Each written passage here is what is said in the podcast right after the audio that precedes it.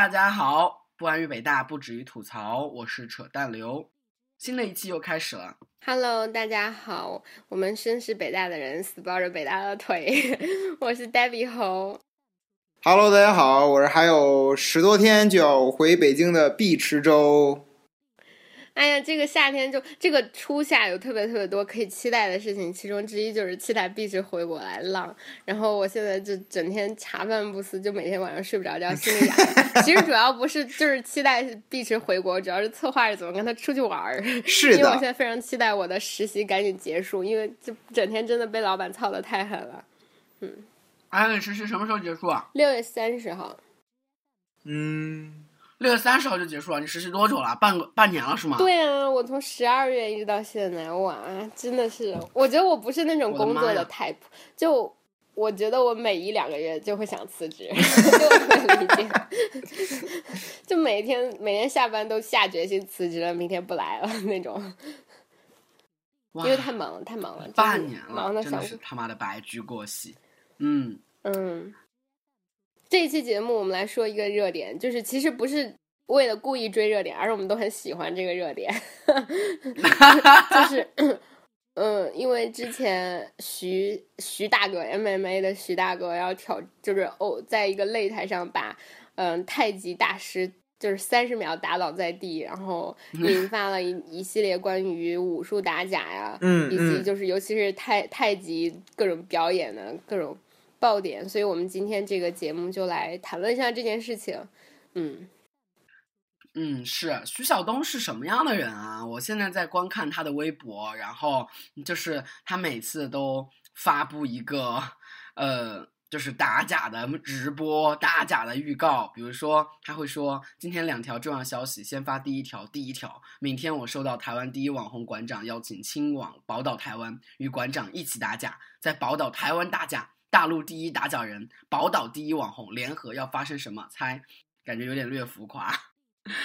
我接受这些武林大佬的挑战。我再说一遍，我在打的是假，传统武术中的假。如果你们这些人都来打我，我突然感觉好意外。我在打假，你们反应这么大，难道你们都是假的？好吧，我全权应战。这些人里也有我佩服的一些大师，比如说广州咏春，向前辈们学习了。这些我都接下来。具体比赛时间、地点、比赛法律保障，周日记者会发布。还是那句话，一个人的武林，徐晓东，请大家记住我的打的假。哎，我想说，就是因为我们都说这件事情的时候，它已经不太是一个那个很新鲜的热点了，就是这件事情是，尘大概也已经尘埃落定了，就是嗯，其实非常非常悲剧。先表达一下我我的愤怒，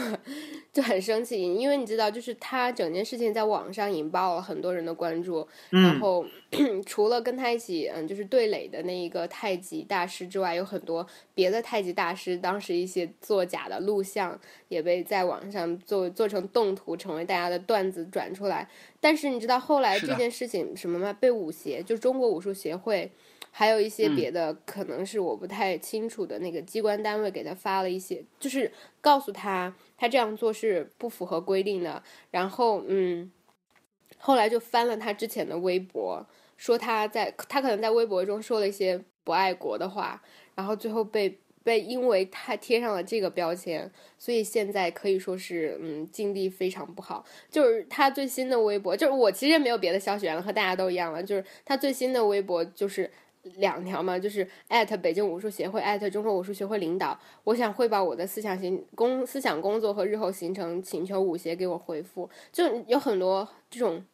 所谓的中国武术协会在整他，就是这种整我我说的是这种 很行话意思，但是意思就是因为他触犯了一个，他撼动的是一个非常巨大的利益链条，然后这个利益链条背后 不单是那些武术大师，就是所谓的嗯、武林高手，比如太极大师啊怎么样的，而是嗯跟比如说跟文化部。呃，我我不是具体指的 那个政府机构，但其实就是了，或者一些当地的这些协会，或者一些武校，就武术学校，这是一整个很庞大的，就是我们想象不到的系统。然后他他揭开了这个，就是怎么说呢？哎呀，我真的想用这个比喻，就是皇帝的新衣，他是那个孩子。他说：“你看那个皇帝是打的光地儿，但是其实所有人都在告诉那个皇上啊，你的你的华美的袍子多么多么多么多么美。”我是刚刚才想出来这个比喻，我觉得太太贴切现在的情况了。就是嗯，如果大家不清楚整个事情，就我现在已经说出来这个结果了嘛。这个结果是，当这个小孩子指出来了那个皇帝，你你是光腚啊，然后皇帝就让部队把这小孩子给关起来了，然后闭上他的嘴。然后这个小孩子哦也长大了，意识到嗯，如果我要是当时被收编了，我我可能会成为皇卫队的，嗯，就是警卫队的队长，也可能会有好的利益。但我不知道他会不会这样，我只是说出这种可能，就是皇帝的新衣后传嘛。这件事情的标就是嗯，其实是我也不太清楚怎么样，就是都是在网上看到的，是呃，就是嗯。徐大哥和那个太极大师对垒，结果呢，那太极大师真的就是虚招生，是一一动手就当时被打倒在地，然后那个很多视频都流出来了嘛，就非常的惨。然后其实很多人就说，其实嗯，你作为一个嗯，怎么说呢，武术，首先我在之前就了解，它其实是一种表演，而并不适合实际的嗯。格斗对，真的不适合格斗，就并不是以伤害对方、保护自己为真正的目的，它可能是强身健体。但是瑜伽也有强身健体啊，它没有任何攻击性啊，对吧？呃，跑步也强身健体啊，也没有任何，就是除非你撞别人之外，也没什么攻击性啊。所以，嗯，武术就是之前大家都一直是那种，嗯。子不言，对吧？非常讳莫的一件事情，就是他其实在实战经验中很少。结果呢，就是一个这样的情况，不知道他们之前是不是有一些私怨啊？好像是有的，我看了一些微博，然后好不知道怎么就约起来要要对打，结果真的是太极大师被打倒在地，而且你知道那个太极大师的外貌，我看就不像是，至少不像是健身的人吧，就是肥头，没有仙风道骨。对，也没有仙风道骨，也既不符合就是你对那种太极道家的那种，也不符合传统武术中就是那种，你知道吗？他真的就是让我看就是一中年大叔，大腹便便，然后就脖子后面，然后脑袋一抻就有好几个褶子那种老人，也不是老人嘛，就中中老年介于这种之间呢，然后就一看就三高。当然这只是我的那个 就是目光看到的。嗯，然后这件事情引爆之后呢，大家就开始在网上扒各种其他的太极大师，真的大家演的太假了。就是一个叫严芳的女性太极大师，就把手往一放，然后她的子弟就在地上跳，就打转旋转，然后就翻滚过去，然后就很多甚至不符合物理学的那些，就说这是传导嘛。然后有一个新闻，就好像是央视还是哪一个台记者就去采访太极大师严芳，然后。严芳在他几个徒弟就用隔山打牛。每次说严芳，我都要出戏，我就听见元芳。我也是。对不起，对不起。每次都出戏，妈的！就是他向记者演示隔山打牛嘛，他隔着一个那个徒弟的手和手臂，然后他后面就站在第一个。徒弟后面的那些徒弟都会飞出去，然后就是 自己往后飞，然后还会左右，就真的会跳来跳去的，对呀，对呀，好搞笑。然后，然后，然后这个时候，这个记者就说：“那我来试试吧。”然后，结果这个记者就丝毫没有跳出去。然后，严芳的解释就是。就是那个呃，这个传导主要对练过太极的人有效。哎呀，我觉得真的他是睁着眼睛说瞎话，不是你知道吗？这真的是皇帝的新衣，这就是全身赤裸的皇帝站在大街上向大家展示：我有一个华美的袍，我穿着这世界上最极美的衣服，只有笨蛋才看不到它。只有懂武术的人才懂其中招式，然后你知道吗？大家网友就说，你他的内功大师的内功已经在你身上起作用，六十年之后你必死无疑。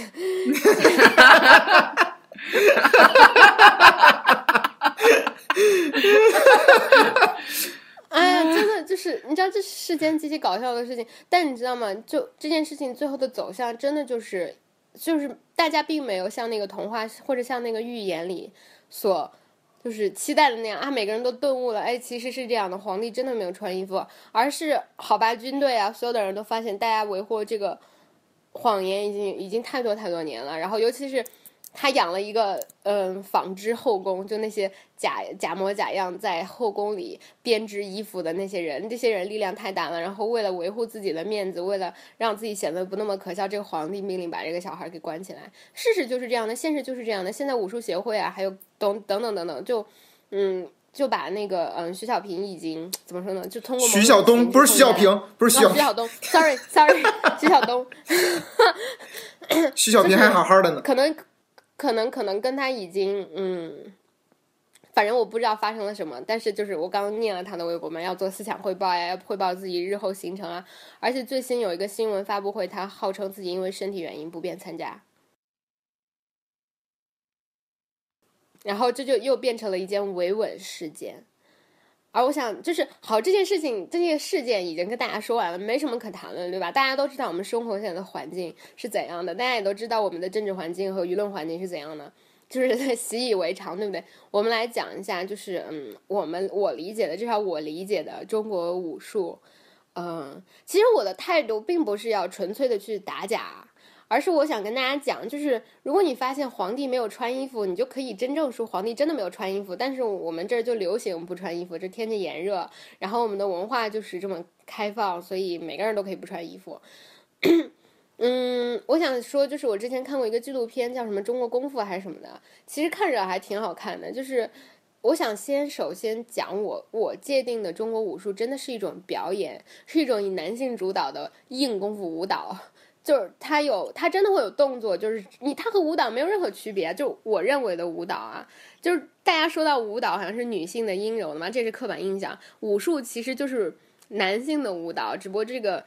就没有什么区别。就是比如说，你看学跳舞、学跳街舞或者民族舞啊，任何舞蹈人都知道，比如说，嗯。就有一定的招式，有一定的风格，然后你会有一定的步伐，然后舞舞蹈会配合音乐，然后你看那武术其实是一样的，各个门派啊，有什么南拳北腿啊，无非都是突出某一些身体特征嘛，然后突出身体的美，突出平衡啊，概念，突出力量啊，然后。舞蹈有音乐，然后你知道武术也经常打大鼓啊，梆梆梆梆，然后很动激愤人心的。其实我觉得，嗯，现在的武术也是这样的。我们看去少林寺啊，看的就是我，你知道我我经历过两件特别特别搞笑的我的人生际遇，就是我的嗯高中大家知道是在河南上的嘛，然后当时学校就组织去去。嵩山少林，因为河南里就是都是就是怎么说呢，近水楼台先得月吧，就去看少林寺，嗯，就真的你会看见就是好几好几千人在一个特别大的广场上，然后一起踢腿啊，或者做那种嗯嗯打嗯，就是其实挺壮观的，很好看。我觉得这和平年代又不是人人都要打架，又不像我和你要决斗，然后又不又不用顾镖局，你就把它发展成一个。就是文化类的表演，然后让大家就是就确实也锻炼身体嘛，不符合不不反驳这一点。然后你看现在的少林寺几乎可以是一个说是一个巨大的产业哦，也可以回到这个事件本身讲，就是在这件事情中间有一个号称自己是少林扫地扫地僧的人，为了维护武林的。就是因为，比如说 武林是一家嘛，就是太极被打了，那我们少林寺要出手相相救啊。就当时像在微博上，这真的是个很魔幻的世界。你就想象那种古代的大侠们 要发战书，现在就是发 Twitter、发微博，然后就直接艾特徐晓东说。那个，嗯，不要嚣张，什么大家都是年轻人，你要谦卑一点。然后我是武林扫地僧，扫地僧，我要向你发战书。然后，呃，如果你输了，你就要退出江湖，不再到处挑战。然后我要说了，就任你处置，你知道吗？就这种话在微博上发出来，结果你知道这件事情大反转。我当时特别激动，因为我这个人特别喜欢围观，就是这种，就我高中特别喜欢看我们我们学校人打架，就我真的很激动，就。我我喜欢漫威啊，喜欢速度与激情，因为我对这种暴力审美，就我我喜欢昆汀，都是觉得我觉得我是有暴力审美倾向的人，我没有暴力倾向，但我暴力审美倾向。然后，然后当时我就觉得很激动，好想看他们打。然后我觉得这也是一个盛大的就是马戏团。结果你知道吗？这件事反转是，哦，大家后来发现这个号称自己是扫地僧的人是一个就是那种就是假的僧人，他在就少林寺说少林寺声称。少林寺查无此人，这个人跟少林寺毫无关系。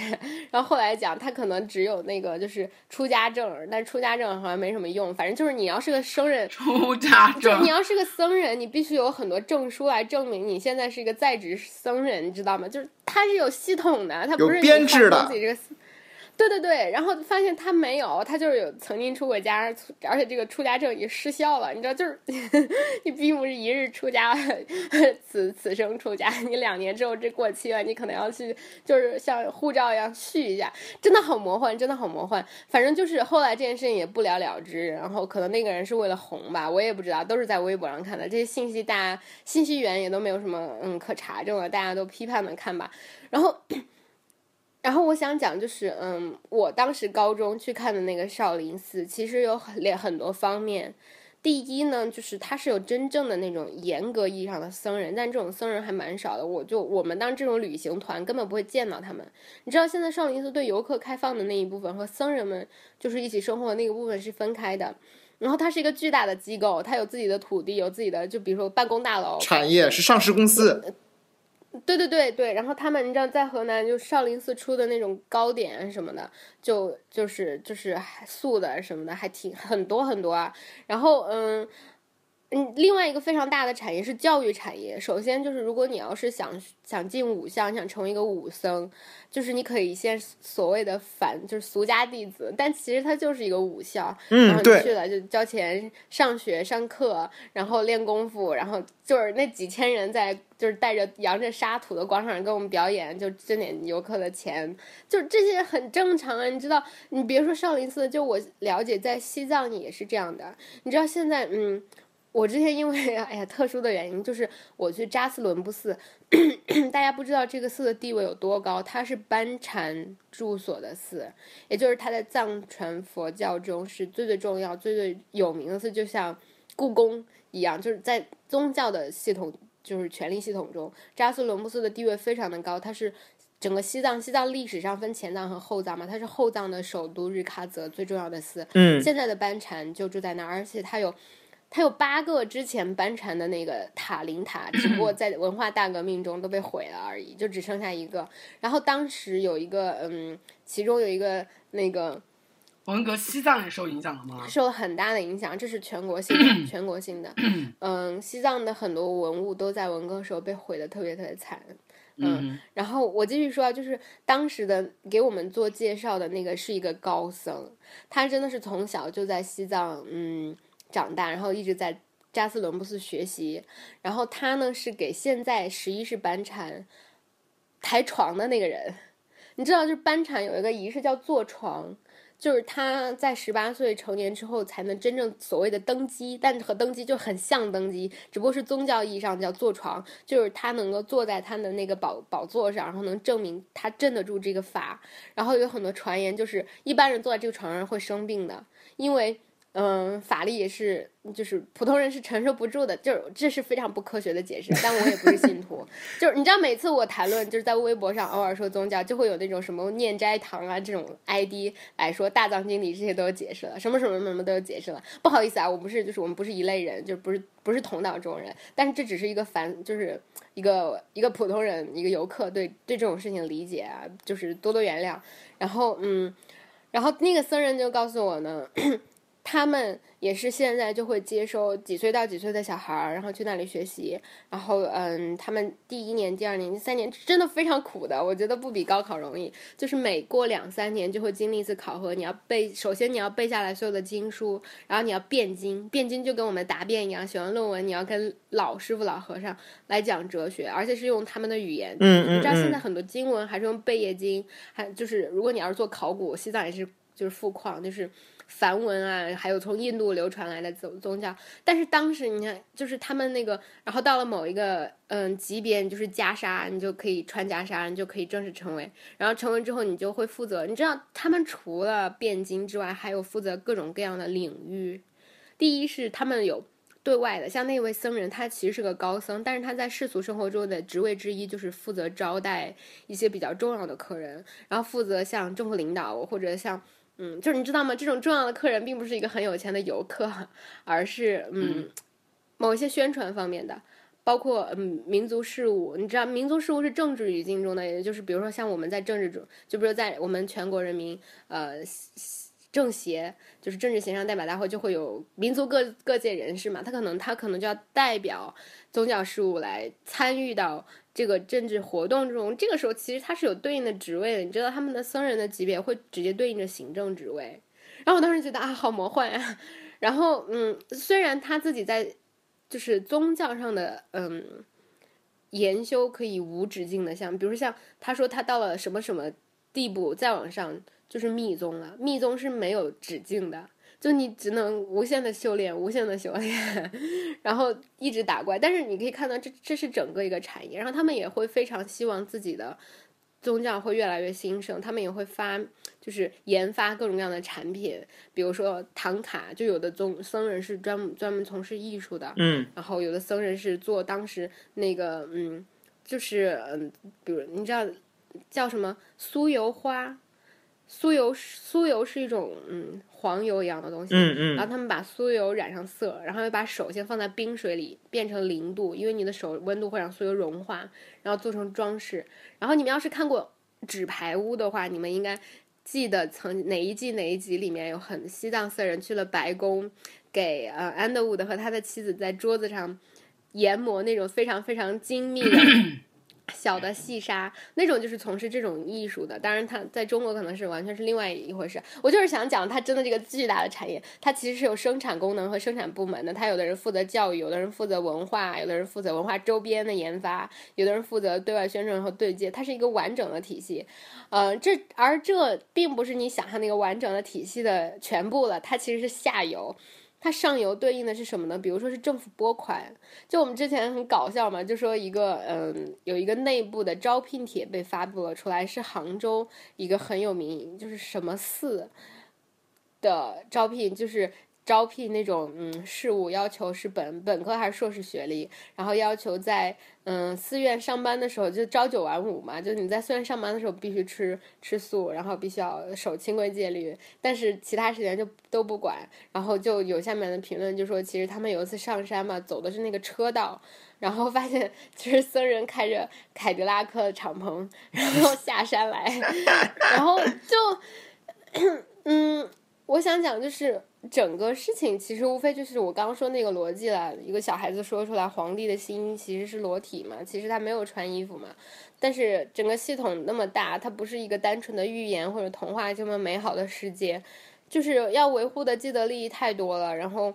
尤其是在现在的大环境下，我们提倡什么，呃，家风啊、树家德啊、中国传统文化呀、国学啊，对吧？武术是不可能就让你这么揭开了，而且它。就是你要承认它没有实际格斗的意义，你要承认它是一个表演艺术，是一个身体艺术，其实就好啦。就，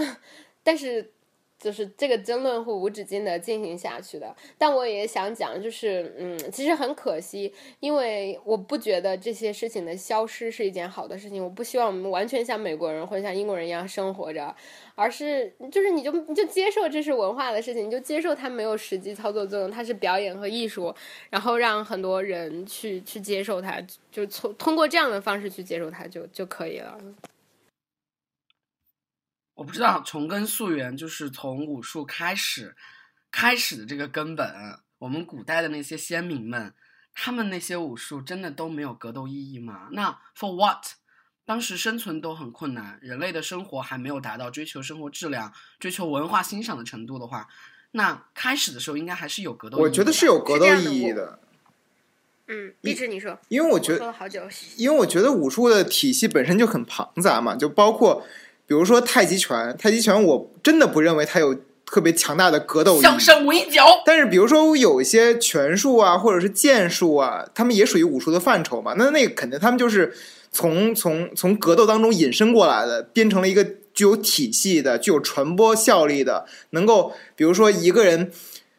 古代，比如说带兵打仗的时候，我需要教带给教给我的士兵们，我让他们如何去使枪，如何去使刀这样的。这样的冷兵器要去战斗，然后形成这样一个体系，能够也会包含在了武术的范畴之内。当然，只是在现在当生活当中，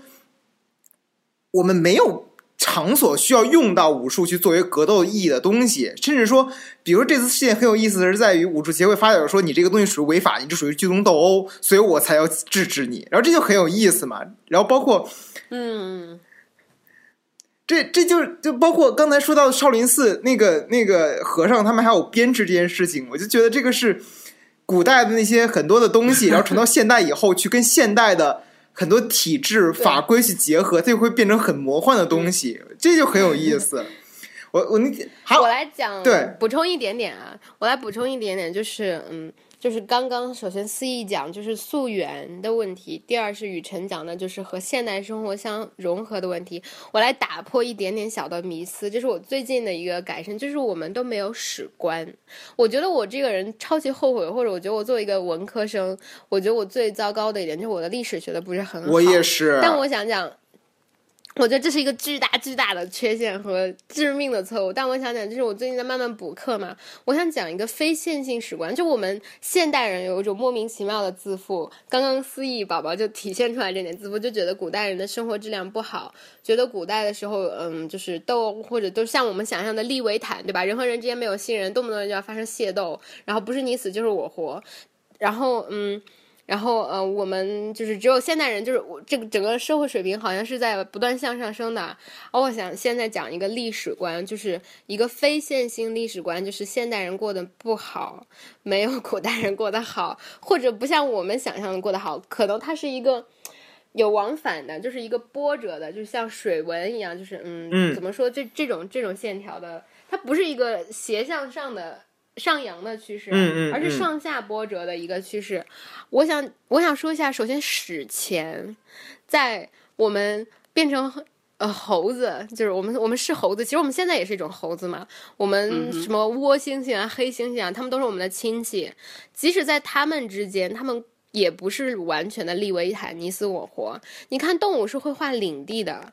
然后，除非在一些就是，比如说这个老领地要死了，或者他老了，新的狮子会来占领它之外，其实没有什么很正面的冲突，因为他们是同一个种族，而基因就决定了同种族之间没有莫名其妙的相杀，只有在利益冲突的时候才会相杀。所以在很早很早以前，在史前，人人你说人类不一样，人类是就是如果你按史前史去算的话，人类所属的那个人属是。所有物种当中，唯一一个会因为可以因为一个自己想象中的原因，而不是生存原因，去进行种族灭绝的物种，这个已经不算是史前史了吧？不会有，就是包括是就是人人现在的人是只有一种人种嘛，对不对？但是史前的话，我们会有很多的人种，包括智人啊，包括匠人啊等等不同的人种。然后他们会在发展当中，有些人会因有些人种会因自然原因消逝，然后有些原嗯，然后现在我们的我们的那个先辈们，我们的那个祖先，他们就是在整个向全世界大陆的征服的过程当中，对其他人种进行了毁灭性的打击和种族灭绝，和进行对其他物种也进行种族性的灭绝。然后这些有有可能完全是因为不是，就是证明出来他们可以达成和平共处，但是是没有任何原因进行种族灭绝。OK OK，那我觉得这个人类学上，我我跟你是有有有分歧的，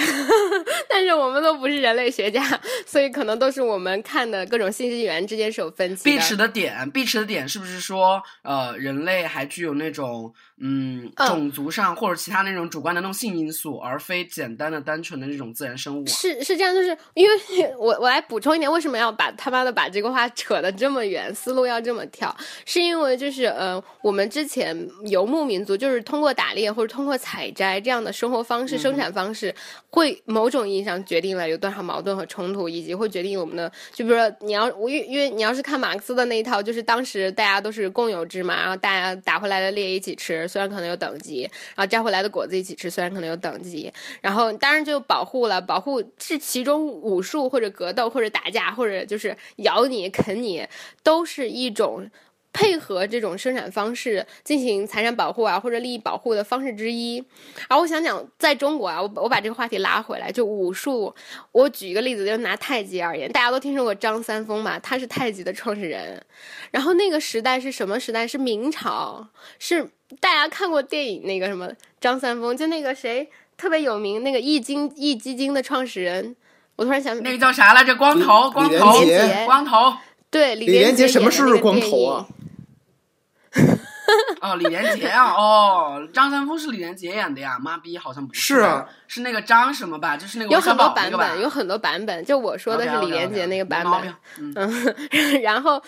然后他其实真正的这个这段历史，就是我不知道有没有做武术史的学者，但我希望他不是那种就是写那种跟宣传手册一样的，天天夸。就是我我我们讲实证的历史学去写武中国武术的源源头的话，它大概是在那一个时间兴起的。而张三丰其实是个传说，就是电影啊那些都是艺术再创作嘛。张三丰本人可能有这个人，可能没有这个人，就是可能不知道是不是真的。但是他在的大历史环境是什么呢？是明末清初。而我想讲那个时代非常的有不不他自己的根源。那张三丰是元代人。啊，元代吗？对啊，张三丰是元代的吗？可可见我的历史，好吧？不是吧？元代的，哦，元明清，OK，那就是元明时代，就是元明时代。以我当时是记得是谁，我有一个印象，反正就是，哎呀，都是都不是我自己发明的观点，就是他其实和有很多，你知道，就是黑帮，但也不叫黑帮了，因为那时候。嗯，就是可能有那种，就是像我们看武侠小说的什么青龙会啊，什么白虎会啊，就可能有这种团体。然后太极不知道怎么样，就会面慢慢的从个人，然后不断的衍生，然后不断的被嗯怎么说呢，推广开来。然后它就像各种文化魔音一样，成为了一种流行，就像我们现在听哪种歌一样，就大家都做这件事，大家都跳这种广场舞，大家都打这个拳。然后于是它。成为了现在我们看到的这个太极，而我想，就现代生活和古代生活完全不一样是什么？现在一个人写一本书，就他的署名，对吧？有他的出版商，他的版权。可是，在中国古代有漫长的诗歌呀、艺术啊、文化创造的历史，可是这些都好像不是很重要。比如说，很多人，比如像我们现在看到的文学名著，像施耐庵写的，呃，不是不是，我还是不要就是说这些，就比如说《三国》，比如说《西游记》，其实它。都不能说这些我们现在知道的作者是一作，因为他都是通过搜集民间传说、改写民间流传的这些故事，然后被被。这个人总结了出来，而其实这些考证啊都很有限的，因为我们现在的资料是有限的嘛。于是现代人好像公认啊，这本书是这个人写的，其实真的不是。这个人好像是谁？这个故事是大家已经说了好几百年了，这个人把他口述史一样的就写了下来，然后记在书上，签了一个自己的名。然后太极很有可能，或者中国各种各样的武术，它作为一个非知识产权，就是非硬知识产权。我说的是没有文字这种实证的记录，也就是一个人我教你，然后我们画一套拳法，而你们。就知道中国人古代中国人的素描有多差，他他画一个小人怎么打拳，怎么打拳又不像现在可以录像录下来，这种就我们经常在电视剧看到石岩岩壁上那些小人，对呀，就很倒没有那么夸张了。但是你就他首先第一很不准确，第二他非常依赖人和人之间的直接的流传，比如说就是师傅传给徒弟，所以就有秘门这种就是独家弟子啊，这是什么传女不传男，传男不传女之类之类，就对对对，就很多人认因为他。他的媒介是人，而我想讲，人真的非常不可靠，人可能突然生病死了，或者他突然变心了。然后我们回到现在，就是我们在会看到现代武术，它很多时候也是这样。就是第一，我们第一就是中国什么上下五千年，然后可能有的武术的历史几百年或者小一千年，这中间的没有任何保证，它是就是质量和和等等是很。就是连续的。第二呢是，就是我们尤其是经历了现代革命，你知道，就是嗯，就很多时候我们会看香港那些老电影，其中很多大背景和主题就是义和团啊，或者是在近代就是清末的时候，大家觉得有。国难，然后大家觉得民族存亡，然后很多人会练武，结果遭到了。民国背景就是 对，结果你练了一身武术，别人一根枪、一根子弹崩了你，这个时候大家就对这种国民自信心和对自身科技能力的理解是非常非常受挫的，所以武术就被。就是不是，当时的各种各样的武馆啊，或者那种镖局就从事安保工作的人，其实其实真的是我们看不到的历史的这某一个角落。但是你比如说像现在的，我就说到了之前香港的一些影视文化，会从某些角度上透露出来对这种。就是当时现象的一些感触，然后现代生活就我觉得真的是差的更多。现代生活是如何把这些东西传承下来的呢？那就是和现代人生活利益。因为如果像我，我们在城市天天上下班，然后都都遵守交通规则，也不跟人打架的人，我为为什么要去练武术呢？就无非是觉得，比如说强身健体啊，比如说去小送小朋友学武馆，去去武馆可以就是就玩啊，然后可以，尤其是什么你知道，还有武校。和艺术生是一样的，武术生或者特长生是可以在高考或者在别的就是那种大高考的边缘找到一点点小小的可能。你知道，就是武校你去参赛，然后拿金牌、拿拿银牌的，你就可以选一些相对好一些的学校，你的文化课成绩可能就不需要那么残酷、那么竞争了。所以它也是一个很巨大的产业。而且你知道吗？武校还有另外一个功能，就是戒网瘾。很多很多时候。我觉得很多家长真的就是，可能家长本身也没有受好受到足够的教育吧。当我就知道有的家长知道自己小孩喜欢上网，或者觉得自己的小孩嗯教育不够，就把他送到武校。就除了把他送到我们之前说的，就是读四书五经的那种私塾去背一年的《论语》之外，就是送到武校，就觉得因为武校管得很严嘛，你要早上起来先打拳，先跑步，先拉筋，然后再去上文化课，就把你的就是。可以上网、可以谈恋爱的个人私密时间全都占满了，然后就家长觉得这样很省事儿啊，不用管小孩儿，这都是家长在犯懒。所以有很多很多武校会结合着戒网瘾啊，就结合着就是高考就是怎么怎么样啊，就遍地都是。其实很多时候很多地方很发达的，尤其是对于教育资源很稀缺，然后父母能力有限，然后就是我觉得经济水平也有限的家庭而言，这真的是。很多选择之一吧，然后有武校，你这就是会有武术老师啊，然后会有各种各样的配套的设备啊，会有表演啊，就很多很多东西，就真的不知道这个这个背后有多么庞大的 mechanism，是个系统，是个机器，所以所以你看，就就像雨辰刚刚说的嘛，你在古代可能是进武馆拜师傅，然后成为一个打手，然后给有钱的，就是就是地主去当保镖，然后现在可能就不一样了吧。然后我还想到，就是刚才说到河南的那个少林寺嘛，我就记得我小时候去去河南旅游的时候，坐火车去的，在火车站门口就看到很多那种小巴车，上面就写着什么河南少林寺那个武校那个什么怎么怎么着，就当他们在接那个从全国各地而来的学生。然后后来又联想到一 件事情，就是北大所有男生就必须学太极拳，然后学的原因呢，也不是为了强身健体。是为了在那个那个运动会开幕式的时候能够去表演，大学生运动会对能够去表演。Oh my god！还记得我们北大大学第一年的那个吗？当然，就是太极拳。思思义，你不要在这里抢，你知道吗？说到这件事情，我 我想到的就是你你摔了出去。就是我 他妈的，我乐死了！当时，我操！真的，你知道，当时我在看台上，我真的当时整个人五脏六腑都笑坏了。哎呦我天！不知道还有多少人不知道这件事情，来给大家讲一下吧。思怡，你想作为本人来讲，还是我们来讲？你们讲吧，就科普一下。在很多年以前，大一的时候，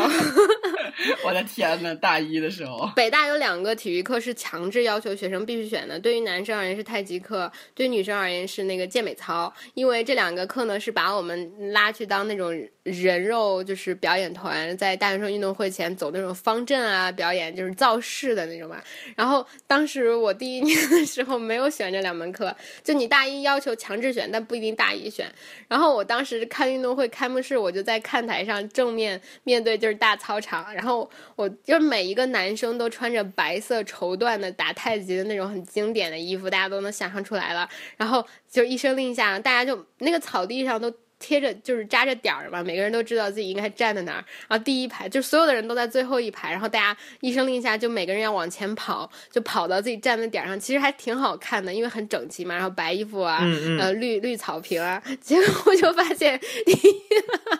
第一排有一个人，他跑得太欢了，然后他摔倒了，然后他就滑了出去。第一排将近正中间的位置。对对对对对，然后特别特别明显，然后我当时觉得太不好意思了，而且好替他可怜，因为因为他他的惯性好大，而且那个那个绸缎的衣服和很湿润的草 草坪之间的摩摩擦力很小，而且他妈的，你知道吗？周雨辰好像就是你们都没有参加太极拳，啊所以说你和你和高嘉宾吧，高嘉宾在场，我当时跟班里边有些啊对其他男生对对你和，谁？你和乐听，对你和乐听，然后在录节目，然后在录视频说，还他妈录了一个视频，就呃，他们来了，他们来了，我操，他们摔倒了，哈哈哈然后你知道吗？我真的觉得人生太巧合了。当时全校那么多男生，然后摔倒那个人就是刘思义，然后当时我还跟他不是那么熟，我都不知道他是谁。然后真的那真的是可以载入史册的一而且他妈的真的是牛逼坏了我！我摔倒之后还若无惊风哦，就是什么那个若无那个怎么其事的，若无其事的爬起来，然后继续噔噔噔噔噔噔，然后大家就开始跳太极拳。我 操！太极拳真的是很水很水的一种拳，就是我们当时学太极拳，最后练出来以后都是广播体操啊，就是一点东西都没有学到，啊只学到固定的动作，就全都是广播体操。本来就是吧，我觉得本来就是广播体操吧。反正我觉得也是我觉得也是啊。然后真的当时太搞笑，我觉得这是勇士经典。我们以后要把真的后来没有想到我和那个摔摔倒的第一个人成为了最好的朋友，但是真的很搞笑。我我我说回来一点，我想起来另外一件事情，嗯，就是有一次我从我就是嗯前年的十月份，我刚我就是我大前年的时候去新西兰交换嘛，然后前年的十一的时候，一个新西兰的朋友来北京，然后就是我当时在新西兰的时候认识他，然后在他家嗯就是跟他相处的非常好，然后他是个老爷爷了，然后他就来北京找我玩，然后他当时就想在北京看节目嘛，就有一个红剧场，我真的不知道他在那种胡同或者反正就二三环的地方。因为我觉得我在北京也看过话剧吧，虽然看的不是很多，去过首都剧场，去过蜂巢剧场，然后嗯，然后我就觉得哎好有意思啊。然后他说这是中国功夫的一个剧，就讲了一个僧人是如何成为大高僧的那个成长历史。然后我当时觉得豆瓣上没有人评论，然后我查了资料就只看到一个很基本的介绍，我就去了。结果你知道吗？那种真的是日常的。功夫演出就一群人在舞台上打打打，其实那就是功夫舞台剧。嗯，然后你知道，就全是那种外国的旅行团，只有我和当时那个朋友是买了单票，就真的会就是拉着一大群美国的那种乡村 style 的老爷老奶奶去看，然后他们都站起来鼓掌。然后你知道，就是武术，我想再再讲一点，就是因为这一点，我又想一想，我之前看那个嗯纪录片，你知道有。每年全全世界有好多好多外国人会真的慕名到少林寺去学功夫，所以现在少林寺的僧人中会英语是一个很很好的优点，因为他这样就可以成为一个外国人的 mentor。然后那种三个月或到半年或者到一年不等的那种项目，就会教外国人打拳，然后收费很贵的，然后他们吃出道和僧人在一起。这真的是一个很好的项目，就我很支持。而且我想讲，武术在很大一方面是西方人对中国人的凝视。就比如说，我们到外国人国外，有人说你会打功夫吗？他要知道你是中国人，这是其实是一种歧视了，就是和这种刻板印象是联系在一起的。然而，像李小龙啊，像李连杰、像成龙啊这种走出国门的有点名的艺人，其实都是靠功夫啊，都是靠迎合了这种东方对西方的凝视，西方对东方的凝视，然后。然后其实，你就你就你就会看到，就是作为一个皇帝嘛，他说，呃，我不穿衣，呃，我我穿的是华美的袍子，然后其实他是个裸体。其实作为邻国的使臣们早就知道这怎么怎么一个情况了，可是别人根本也不太介意吧，就是 就无所谓了。所以我想讲，武术很大一方面就是也不像我们理解的，嗯，他纯粹除了打假，他除了就是。就是绣花拳头摆招式之外，其实真的是文化的很重要的一部分。只不过我们真的是自欺欺人太久了，或者突然把它放到了一个格斗的语境中，嗯。总之，我们就承认，就就就中国人不太会打架，因为是我们是谦谦君子，文明古国，我们上武不上啊，上文不上武，然后这样就蛮好了，就就脸皮厚到这种地步就可以了。但是你千万不要说他的内功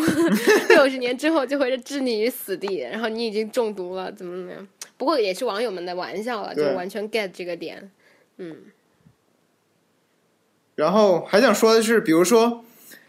呃，零八年北京奥运会的时候，当时自。增加了一个项目嘛，就是武术，然后你纯粹作为是表演项目，然后它的评分标准，你看到它那个评分标准，就特别像是体操、健美操，特别像是体操的那个标准。然后它也没有任何的对抗性的比赛，全都是个人的表演式的竞赛。然后大家会根据他的体态啊、流畅度啊等等方面去进行打分，然后去进行评奖。然后你也不会看到其他的国家的人来参加这些比赛，全都是中国人自己在自嗨嘛，然后。然后还想说，也算是特色。对，嗯，不过所以就接受这一点了，嗯。好的，那行，咱们今天的节目就到此为止。欢迎大家打款幺七七零幺二六六二四幺幺七七零幺二六六二四幺。还有什么要说的吗？诸位，没有了，没了，拜拜，拜拜，祝大家愉快，拜拜。